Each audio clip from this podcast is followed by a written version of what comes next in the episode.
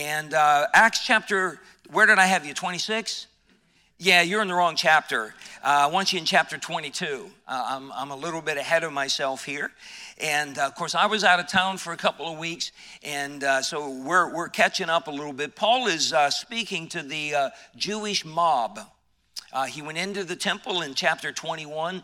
remember, he, he took what we believe was probably a Nazarite vow along with four other people because the rumor was that Paul was uh, uh, uh, telling uh, Jewish people to abandon their roots and all of that, and uh, that it was okay for them to live like the Gentiles. And uh, it, it, wasn't true. And James said, let's just kind of set everybody at ease and let them know that's not the, the way it is. So these four men have taken on this vow, joined them. Um, and it, it, not necessarily a bad thing or a sinful thing. Paul had done something similar uh, when he was getting ready to leave Corinth, um, and he had taken a vow upon himself. Again, we believe it to be a Nazarite vow because it involves shaving the head, and that's one of the things you did at the end of such a vow. Uh, Paul was in the temple with them, uh, and uh, some, some uh, Jewish people from Asia uh, most likely from Ephesus, saw him, and, and uh, they were the group that had rejected the gospel there. Um, and uh, things were very difficult in Ephesus for Paul. And, and we've talked about that many times. They saw him in the temple praying, and they, they, uh, they, they just cried out. Let's, let's just kind of go, go back to chapter 21 for just a moment. Uh, verse 27 When the seven days were almost ended, the Jews which were of Asia, when they saw him in the temple, stirred up all the people and laid hands on him, crying out, Men of Israel, help! This is the man that teacheth all men everywhere against the people. He's against Jewish people and the law and this place, and further brought Greeks also into the temple and hath polluted this holy place. For they had seen before with him in the city Trophimus, an Ephesian, whom they supposed that Paul had brought into the temple. So they, uh, they made some assumptions which were not true. Uh, Paul didn't bring a Greek into the temple, uh, and everything else they said about him was a lie. He wasn't preaching against Jewish people or the law uh, or against the temple. Uh, but uh, the mob just listened to the accusations, and uh, the cities moved together. Uh, they, they drew him out. In verse 31, they were about to kill him. There's been no trial, there's been no evidence presented.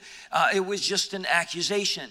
And uh, Paul's being roughed up uh, considerably by this mob. It's out of control. And we're probably talking hundreds and possibly thousands of people there. This temple complex was enormous.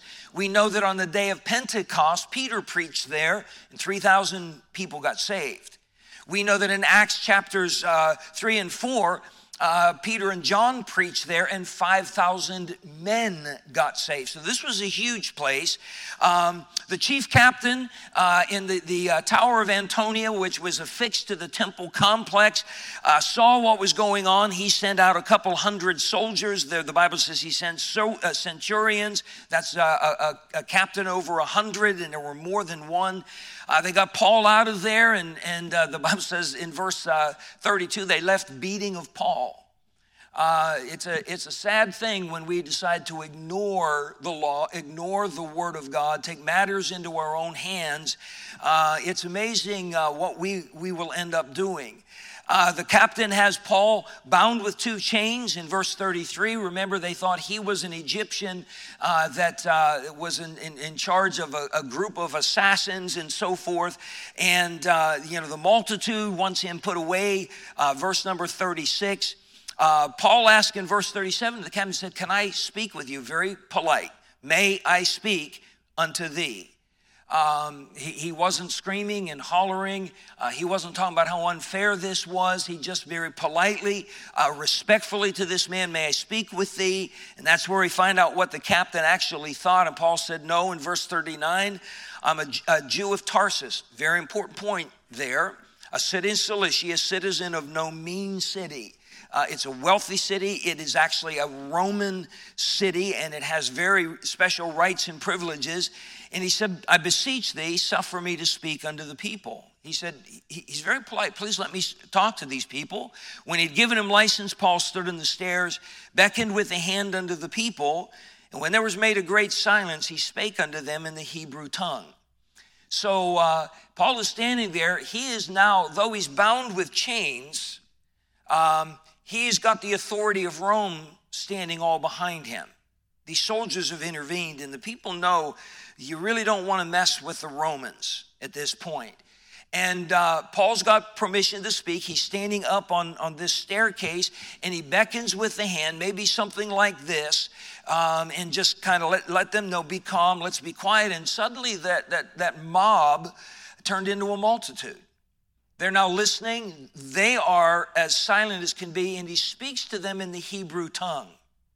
Uh, that is gonna that is gonna grab their attention even farther because um, they the accusation was that basically he's against all things Jewish, and here he is speaking in the Hebrew tongue. Now, this is an important point that we'll get to eventually. The captain of the guard, uh, we're going to find later in the next chapter, his, his name is Claudius Lysias. That name is important. I want you to remember that, and I'll tell you why uh, when we get to the, uh, uh, some verses to come. Uh, he, is, he is listening to Paul preach, but Paul's preaching in Hebrew. The captain is a Roman. He would understand Latin, the Roman tongue. He would understand Greek, which was the common tongue of business. He might understand a word or two of Hebrew, but probably not enough to understand an entire sermon, so he's not going to quite know what Paul is going to preach to these people. That's kind of an important thought for later on. Just tuck that in the back of your mind. Um, Paul began, first of all, we talked about this in our last study together in verses one through five. Paul laid out his credentials to these people, reminding them for those who and, and that did know, and teaching those that were unaware of who he was.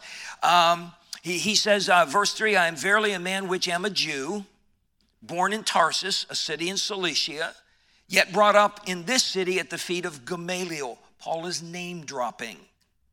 Gamaliel was the number one highest respected Jewish teacher at that time in Jewish history.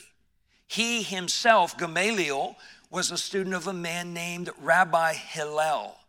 And Hillel was considered at that time to have been the greatest of all rabbis that ever lived. And Paul said, I was, I, I was born in Tarsus, which is much to the north of here in another region, a region called Cilicia. He said, but I was taught right here at the feet of Gamaliel.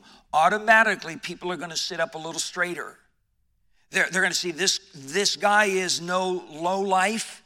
Um, he's not a criminal. And, and most of them didn't know why they were out there anyhow. They, they, you know, people came running. Remember, the whole city got in an uproar, and, and, and, they're all coming in, and they don't really know what they were rioting over. And now they find out this, this guy's got an impressive background, taught according to the perfect manner of the law of the fathers. Would you notice how he refers to the law.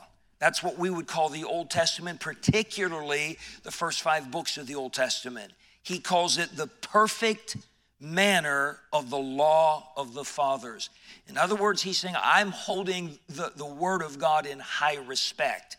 So their accusation that he was anti-Jewish, he's already he's already gotten rid of that because he studied at the feet of Gamaliel.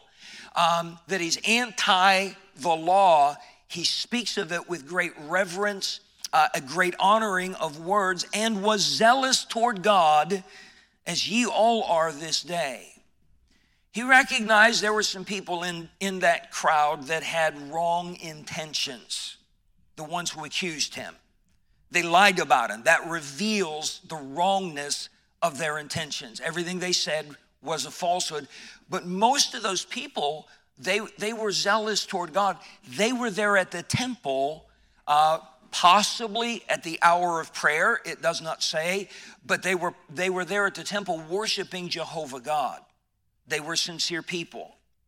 Today, there are observant Jews, and then there are what are known as secular Jews. Um, there are a lot of people.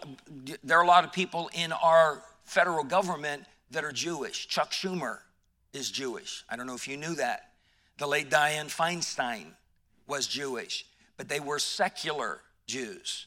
An observant Jew You might see them uh, on Fridays as the Sabbath begins. The men will, will have the yarmulke on their head. How many have, have seen that? Um, I was in an airport recently and I saw some young men, uh, probably in their late teens, early 20s, and uh, they, they, uh, they were dressed very conservatively, black suits, white shirts, which means that they were probably more of the orthodox persuasion. How many know what a tzitzit is? I preached a sermon one Sunday night, and they each had a tzitzit, uh, uh, uh, on the side uh, uh, fastened to their belt and so forth. An observant Jew is one that does their best uh, to go to synagogue, to observe the Sabbath, to, to observe the high holy days. The only thing they can't do is offer a sacrifice because there's no temple, there's no place to do that. Uh, Paul is recognizing these people are observant Jews. They've stopped there, they've stopped in the middle of a day, wherever they might work, to come to the temple to worship God. Paul is addressing them, he's showing them tremendous respect. These are the people that were beating him. Have you ever heard the phrase, you, you gather more flies with honey than you do vinegar? But ever heard that? uh, you realize Paul could have got up there and he could have slammed them into the ground. Uh, you, you, beat me, uh, you, you, know, you're, all, you're trying to kill me, and, and uh, you know, uh, you're, you're, you're violating the law, you're this, you're a bunch. He could have done all of that, and the, uh, the audience would have been, been done. But, but he's being very respectful. You're zealous, I was zealous toward God as y'all are. I persecuted this way. That's what they referred to these believers in Jesus as this way. And that phrase comes up over and over again in the book of Acts. Um, uh, unto death. He said, I, I, really, I was really zealous, binding and delivering into prisons both men and women, as also the high priest doth bear me witness. High priest, we don't know if he was on the scene uh, on that given day. We know he'll show up the next day. Uh, but Paul said, the high priest can, can back me up on this. He's doing some more name dropping here, okay, that he's, he's really legitimate. Paul's letters to Damascus were signed by the high priest. And all the estate of the elders, from whom also I received letters unto the brethren, went to Damascus to bring them which were there bound unto Jerusalem for to be punished. So he's laid out his, his credentials. Now he talks about his conversion. Uh, in, in verse number six, it came to pass that as I made my journey, was come nigh unto Damascus about noon, suddenly there shone from heaven a great light round about me. And I fell unto the ground and heard a voice saying unto me, Saul, Saul, why persecutest thou me?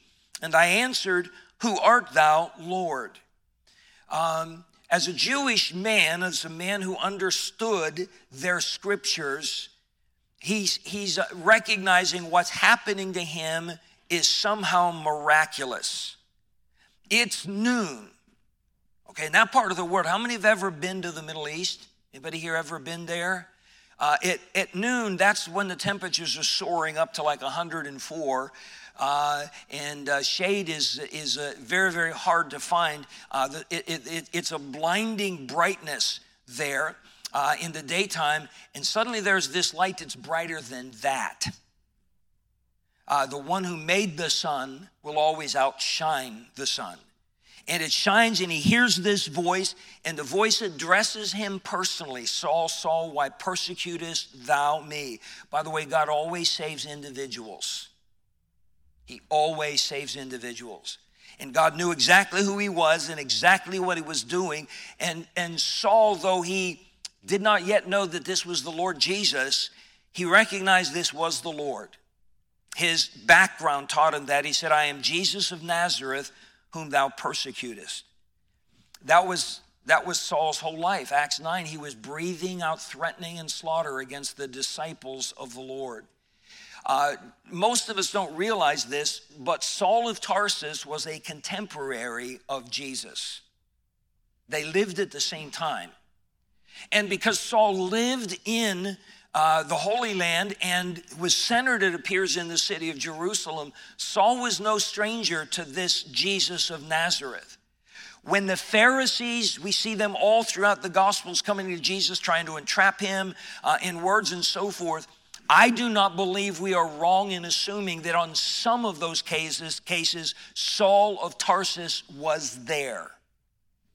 Um, he, he, he knew who Jesus of Nazareth was. He may have been one of the voices, though he was not on the Sanhedrin as far as we know. Uh, he may have been one of the voices in the mob that day in front of Pontius Pilate saying, Away with this man, crucify him. We have no king but Caesar. Remember, Paul was zealous unto God, persecuting this way. He would have known who Jesus was. He would have known what the Jews believed to be a rumor that he had risen from the dead. And it wasn't a rumor, it was the absolute truth. Amen.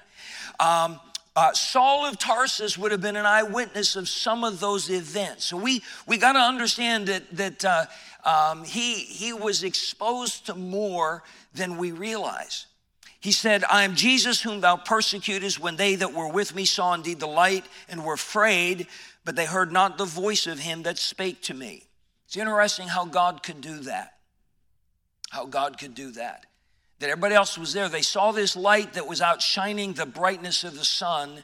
Um, and uh, but but they didn't they, they they just didn't get any of the rest of it it's amazing how god can find you where you are and god can speak to you no matter where you are uh, it always amazes me that that uh, i can preach a sermon and the Holy Spirit will speak to one person about something specific. He'll speak to somebody else in the same sermon about something different.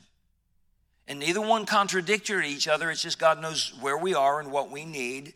And it also amazes me that sometimes, even in a service where God is, God's word is proclaimed, there are some people that it doesn't appear they're hearing the voice of God at all.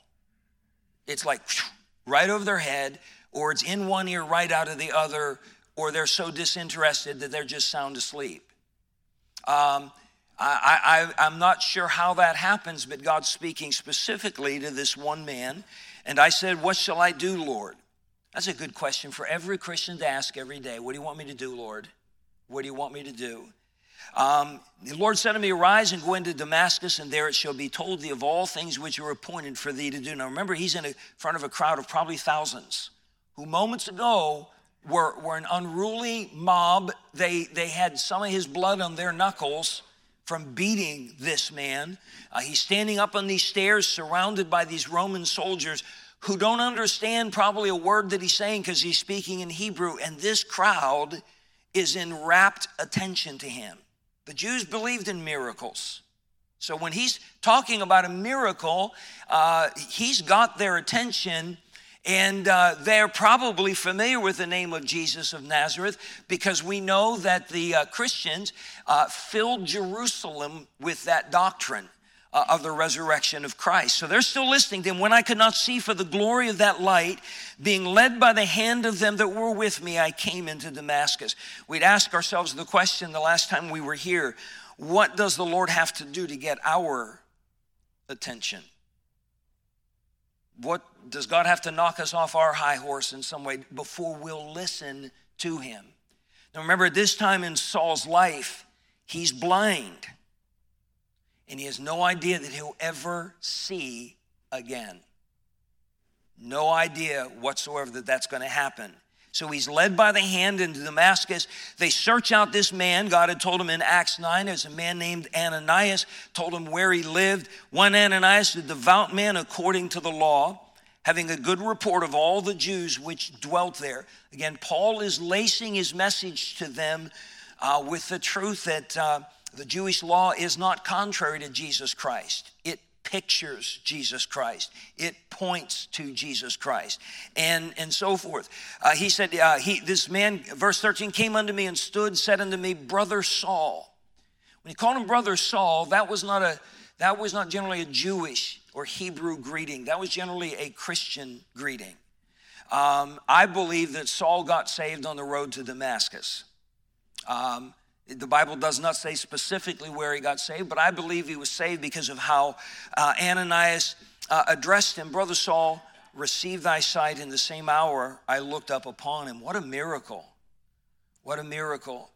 Um, God is confirming to this man, Saul of Tarsus, that what happened him on that road wasn't a dream, uh, it, it wasn't a hallucination, it was nothing like that. It was a reality. He had been blind, literally, physically blind and now he, he, he miraculously has his sight back. Uh, verse 14, we're going to get part of a conversation here that is not revealed in Acts chapter 9. Remember, I've told you many times that when we're reading events in, in the Bible and people are interacting and they're talking back and forth, we're getting snippets of that conversation. There was probably much more said. God is just pl- placing in His Word the part of the conversation that He wants us to know. And that is true here. He, Ananias, said, The God of our fathers hath chosen thee, that thou shouldest know His will. By the way, He wants you to know His will as well. And see that just one, that's the Lord Jesus, and should hear, shouldest hear the voice of his mouth. For thou shalt be his witness unto, I have this circled in my Bible, all men. This is important for what Paul's going to say later of what thou hast seen and heard. We are to go into all the world and preach the gospel to every creature. That means the one that's down and out one of our ladies has been texting me, and I, I made mention of how I keep gospel tracts in the, the pocket of uh, my driver's side door. Uh, I always try to keep some loose uh, bills uh, there in my car so that if I happen to stop at an intersection and there's somebody there, and there's a lot of them now, aren't there? Um, I can at least give them a little, little bit to help out. Uh, you say, well, are they going to go use it to, to, to, buy drugs or buy booze? That's not, that's not up for me to determine. Uh, I, I, see somebody with a need, if I can help out, my intentions are right. If they do something wrong with it, that's their fault, but I'm going to do right. But I always give a gospel track. Well, one of our ladies took that to heart, and uh, the route that she drove, evidently, there's always a, a, a lady standing there with a cardboard sign. And uh, so one of our ladies not only gave a gospel tract and a little bit of money, but took the time to talk to her. Did you know those are real people? Did you know that some of them have some heartbreaking stories of how they ended up on a corner like that? That's the case. Uh, came back later and had a coat because it was cold to give to that individual and has been going back building a relationship. By the way, I want you to pray about this. Uh, it's hopeful that in the next couple weeks, that lady that stands on a street corner with a sign saying, Can you help me, please? And she's got a story. She got a heartbreaking story, is planning to come visit church. Uh, we're to go into all the world, preach the gospel to every creature. That means the people that, that meet across the street in the mosque. They need to hear about Jesus. By the way, do you know they believe in Jesus? Okay? They don't believe he's the Savior. They, they don't believe that he was resurrected, but they believe uh, that, that uh, Jesus was a real person. They believe in Moses. They believe in Abraham. Did you know that? Uh, so we got, we got to understand those people need Jesus too. Um, and, and Paul's getting this message from Ananias You're to be his witness unto all men of what thou hast seen and heard. And now, why tarriest thou? Arise and be baptized, wash away thy sins, calling on the name of the Lord. Don't let this confuse you. Baptism didn't wash away his sins, calling on the name of the Lord does. Uh, it is Paul who wrote, look at Romans 10 13. Romans 10 13. If you use the Romans Road in your soul winning presentation, as, as I do quite often, uh, I always end up in Romans chapter 10. The Bible says in verse 11, For the scripture saith, Whosoever believeth on him shall not be ashamed, for there's no difference between the Jew and the Greek, for the same Lord over all is rich unto all that call upon him. For whosoever shall call upon the name of the Lord shall be saved. Did you notice baptism's not there? In fact, baptism's not in this chapter at all. It's all about placing your faith in the Lord Jesus Christ. Turn to 1 Corinthians chapter number 1. In his introduction to the church at Corinth, to the letter that he's writing to them, um, he says in verse 13, is Christ divided? Remember, they were, they were divided over everything. Who's your favorite preacher and all that kind of stuff? What's your favorite fast food restaurant if they live today? Uh, he says, uh, uh, uh not, uh, uh, verse 13, is Christ divided? Was Paul crucified for you? Or were you baptized in the name of Paul? I thank God that I baptized none of you but Crispus and Gaius, lest any should say that I had baptized in mine own name. Baptism was an identification. When we get baptized, we are identifying with the death, burial, and resurrection of whom? Jesus Christ. Okay? He said, And I baptized also the household of Stephanas. Beside, I know not whether I baptized any other.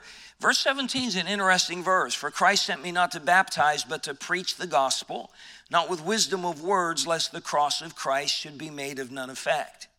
Does Paul believe that baptism is unimportant? No, because when the Philippian jailer got saved uh, in his household, Paul baptized all of them that night. Uh, but Paul is differentiating between the, the uh, uh, baptism and the gospel. It is the gospel that saves us, it is baptism which identifies us with that and testifies of our faith in Christ. So, uh, Paul does that, verse 17. It came to pass that when I was coming into Jerusalem, even while I prayed in the temple, I was in a trance. This is brand new information that wasn't revealed in chapter 9. He said, I prayed in the temple, I was in a trance like Peter was in Acts 10, and saw him, that's the Lord, saying unto me, Make haste and get thee quickly out of Jerusalem, for they will not receive thy testimony concerning me. Now, remember, there's, there's a bunch of people listening to him speaking in the Hebrew tongue. Um, he's talking about how he met Jesus uh, on the road to Damascus. He's given his credentials, he's given his conversion. Um, he, he's, he's now talking about his commission from the Lord. Um, and, and these are people moments ago were beating him up. They're listening intently. And, uh, you know, he's, he's got them there. Uh, probably he's hopeful. But he says, uh, way back then when I just first got saved, the Lord came and said, Make haste, get thee quickly out of Jerusalem, for they will not receive thy testimony concerning me. And I said, Lord, they know that I imprisoned and beat in every synagogue them that believed. And when the blood of thy martyr Stephen was shed, I also was standing by and consenting unto his death, and kept the raiment of them that slew him. Paul is uh, not necessarily arguing with the Lord, saying, God, you're wrong uh, Paul is, is, is just having a conversation here, the Lord, and Jesus said, You need to get out of this city and you need to get out of here fast. They're not going to receive your testimony and so forth.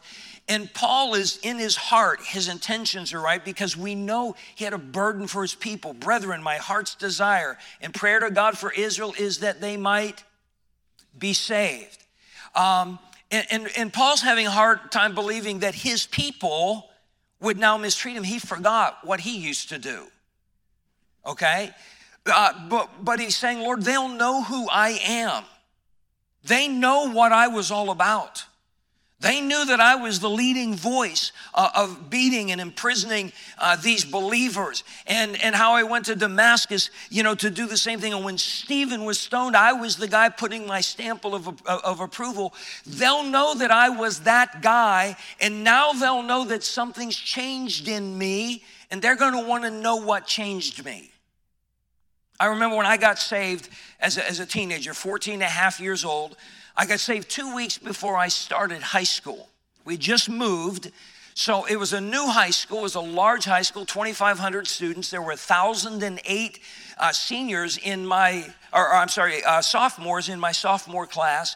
I was excited about getting saved. i have been concerned about eternity since I was in elementary school, fifth or sixth grade. And now I was saved, and I thought it was such wonderful news. I thought everybody would want to know how to be saved. Did anybody else have that view when you first got saved? Because it, it, it, absolutely made perfect sense. Um, it, it, was a wonderful message. Uh, it, was a message about how much God loved us and what He did for us. And, and it was assurance of salvation, not a man, I hope have enough good works outweigh the bad ones and, you know, all that kind of stuff. And I thought, everybody wants to get saved. And I, I wasn't a real smart soul winner. Um, I, I, had a lot of zeal, but not according to knowledge. Um, and I went in, I hit that high school running for Jesus, just telling everything. I, I was telling people stuff that even surprised God. Um, I was a brand new. Anybody else? In, did you, were you like that? Anybody else was? Oh, thank you, brother. Uh, oh, oh, uh, I, I, um, oh, boss. I, senior moments there. Um, and, and I was just, and, and I, our church had Chick tracts, and, and I always had my pockets stuffed with them and all that kind of stuff. What I found out is nobody wanted it. In fact, it kind of made me a target. It made me an object of ridicule. And I was already kind of that because I was undersized. I had moved from the farm to the city and I dressed like a farm kid in a city school. Um, I was a nerd on top of that with big, thick glasses with electrical tape here where they had broken and all of that. But I was surprised that nobody wanted to know uh, about Jesus because to me that was the greatest thing. I think that's what Paul was saying here. They know what I was. And now they see a change. They're going to want to know about that change. And he said unto me, verse 21, this is the Lord still speaking to Paul. Uh, this is going on in Acts chapter 9. He said unto me, Depart, and here's the key phrase, for I will send thee far hence unto where? The Gentiles. Okay? Paul was known as the apostle to the Gentiles, as Peter was the apostle to the circumcision or to the Jews. Now we know from our study of the book of Acts, where was the first place generally Paul went in every city he went to? The synagogue. If it was a place like Philippi that did not have a synagogue, he went to where he knew the Jewish people would pray, usually beside uh, a stream, some type of running water. That was, that was their custom. He always went to the Jews. Uh, in Romans, he says that you know the gospel is the power of God unto salvation to everyone that believeth, to the Jew first, and also to the Greek. Remember in our study of the book of Acts uh, up to this point, even the Jewish believers, including some of the apostles, they had it in their mind the gospel was for the Jews. Jesus was Jewish. He died on the cross according to the Jewish scriptures. And they were the chosen people of God. And so, in their mind, the gospel was just for them. On the day of Pentecost, the 3,000 people that got saved were either Jewish people by blood, or the Bible says they were proselytes from various different uh, uh, backgrounds and regions. So they had it in their mind. And so when Philip went up to Samaria. The Samaritans, half Jew, half Gentile by blood. They had their own pagan version of religion that sort of mimics some of Judaism and so forth. And Philip went up and began to preach the gospel and they got saved. The apostles back in Jerusalem said that just can't be. So who did they send? Do you remember from Acts 8? Who they send up to, to Samaria to uh, verify Philip's ministry? They sent, I've heard Barnabas, I've heard Paul, both answers wrong. Peter. They sent Peter up. And uh, when Peter got there and he saw what God had done, he laid hands on them, and the Lord gave a very miraculous sign, uh, and they began to speak with tongues. We know tongues wasn't babbling, rolling on the ground, drooling. It was a known language. And that was to the Jewish people a sign that God's granted repentance to the Gentiles. Then Peter in Acts chapter 10 went to Cornelius. What was his nationality? He was Roman, okay? He was a Roman centurion, but he was a devout man. Uh, one that was very kind to the Jewish people, a searching man. God sent Peter. Uh, Peter preached to Cornelius and his entire household. They got saved, and the gift of the Holy Ghost was given to them. Uh, more than likely, they also spoke with tongues, that outward visible thing. And Peter went back and told them in Jerusalem what happened. And at first, they were having a hard time, but he said, the same Holy Spirit that fell on us in the upper room fell on them. And then they began to uh, accept, okay, God's granted repentance to the Gentiles too.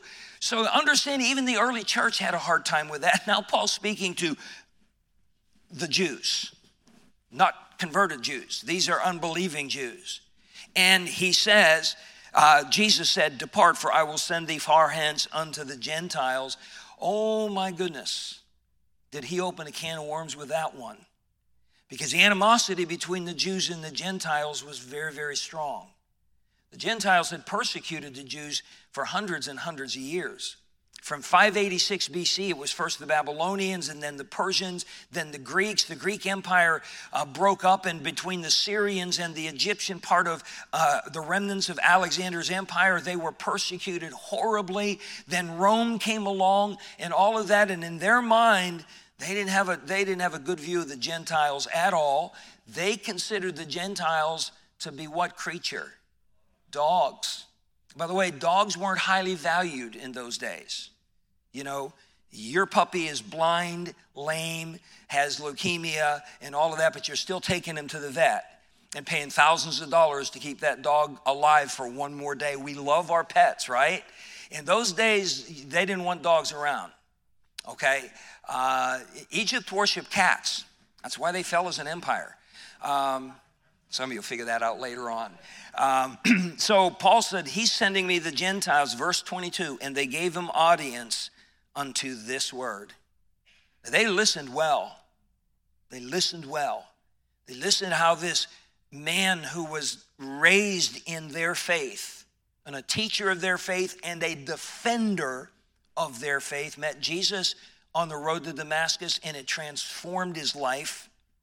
Um, but now he finds out that this Jesus sent him to the Gentiles, and then and they gave him audience unto this word, and then lifted up their voices and said, Away with such a fellow from the earth, for it is not fit uh, that he should live. They wanted him killed. That to them, them was fighting words. They, they were infuriated uh, by that. And as they cried out and cast off their clothes, they're, they're, they're taking their coats off again. Remember when Stephen was stoned? The ones who did the act of stoning took off their coats. Like it would be like me taking off my suit jacket, um, and, and, so forth. The Temple Mount uh, was had paving stones all around, but it wouldn't have had stones to throw. Uh, that type of thing. So they, they've cast off their clothes and they threw dust into the air. Can you imagine 7,000 people just reaching down, finding dirt anywhere they could find it and throwing it up in the air? Uh, they're all they're all they're screaming they're they're enraged and the multitude has turned back into a mob a mob is never a good thing a mob never accomplishes anything positive be careful that you don't become part of a mob the chief captain commanded him to be brought into the castle. He said, It's not safe for you to be out here. Remember, he doesn't understand a word that Paul said, more than likely, because Paul's speaking in the Hebrew tongue. Um, so the chief captain brings him in and bade that he should be examined by scourging, that he might know wherefore they cried so against him. So this chief captain is going to have Paul scourged uh, it says tried by scourging or examined by scourging. Um, in modern terminology, they were going to torture him until he told them the truth. You know, um, various cultures have, have different ways to do that. Um, just just horrible things they do because uh, a human being has only certain limits of how much pain and anguish that they can endure. And the idea is we'll just we'll scourge them. Scourging is what they did to Jesus before crucifixion. If you read the, uh, the accounts from uh, historians like Josephus, who lived at the time of Christ, who would have been alive uh, during this time, uh, many times a man that was scourged never survived. Um, that, that cat of nine tails, it, it, could, if, if that, that whip wrapped around the head, it could, it could gouge out eyes. Uh, some men were completely disemboweled by that, and they would just keep it up. They could only go to 39 lashes like that, uh, that no more than 40, so they kept it at 39 just in case they lost count somewhere along the line. Uh, and the whole idea was you, you, you beat him one or two times and said, Are you going to tell us what we want to know? And if not, they would just keep going until the guy finally broke down and, and confessed or, or revealed who his, his comrades were and so forth. That's what they're going to do to Paul. Okay, they don't know what he just said. They don't know what the message was. They just know that whatever he said has enraged this mob of people and they want this man dead. So the centurion is, he's got to be thinking, he must be a criminal after all. So they're going to examine him by scourging. And verse 25, and as they bound him with thongs, leather straps, um, sometimes a scourging took place. They would tie the victim's wrists and ankles together and they hoist him up and he'd actually be dangling in the air unable to put his feet down and they would scourge him that way sometimes uh, he was bound with thongs and they, they put his hands over like we would consider it like a telephone pole a smaller one like that uh, and fast him in place and he'd be somewhat bent over um, that they had different ways to do that. So they're bounding Paul, binding Paul. He's already been beaten by a mob. He's now uh, about to be scourged. And Paul said unto the centurion that stood by, he just asked a question Is it lawful for you to scourge a man that is a Roman and uncondemned? He's just asking a question. Because you see, according to Roman law, you weren't allowed to scourge a Roman citizen. That was considered cruel and unusual punishment, and Roman citizens were exempt from those things. If a Roman was con- committed, had committed murder, some capital offense that brought the death penalty, a Roman citizen could not be crucified. A Roman citizen would die uh, by a very quick means. It would be either poison, uh, thrown off a cliff, uh, beheaded, something like that, but it could not be anything that would be drawn out and prolonged in a torturous type way. So Paul's just asking this centurion that's standing there is it lawful for you to scourge a man that is a Roman and uncondemned? He's had no trial, no verdict has been given. When the centurion heard that, he went and told the chief captain, saying, Take heed what thou doest, for this man's a Roman. Uh, we need to be careful here. This guy's a Roman. Um, do you understand? They've already bound him.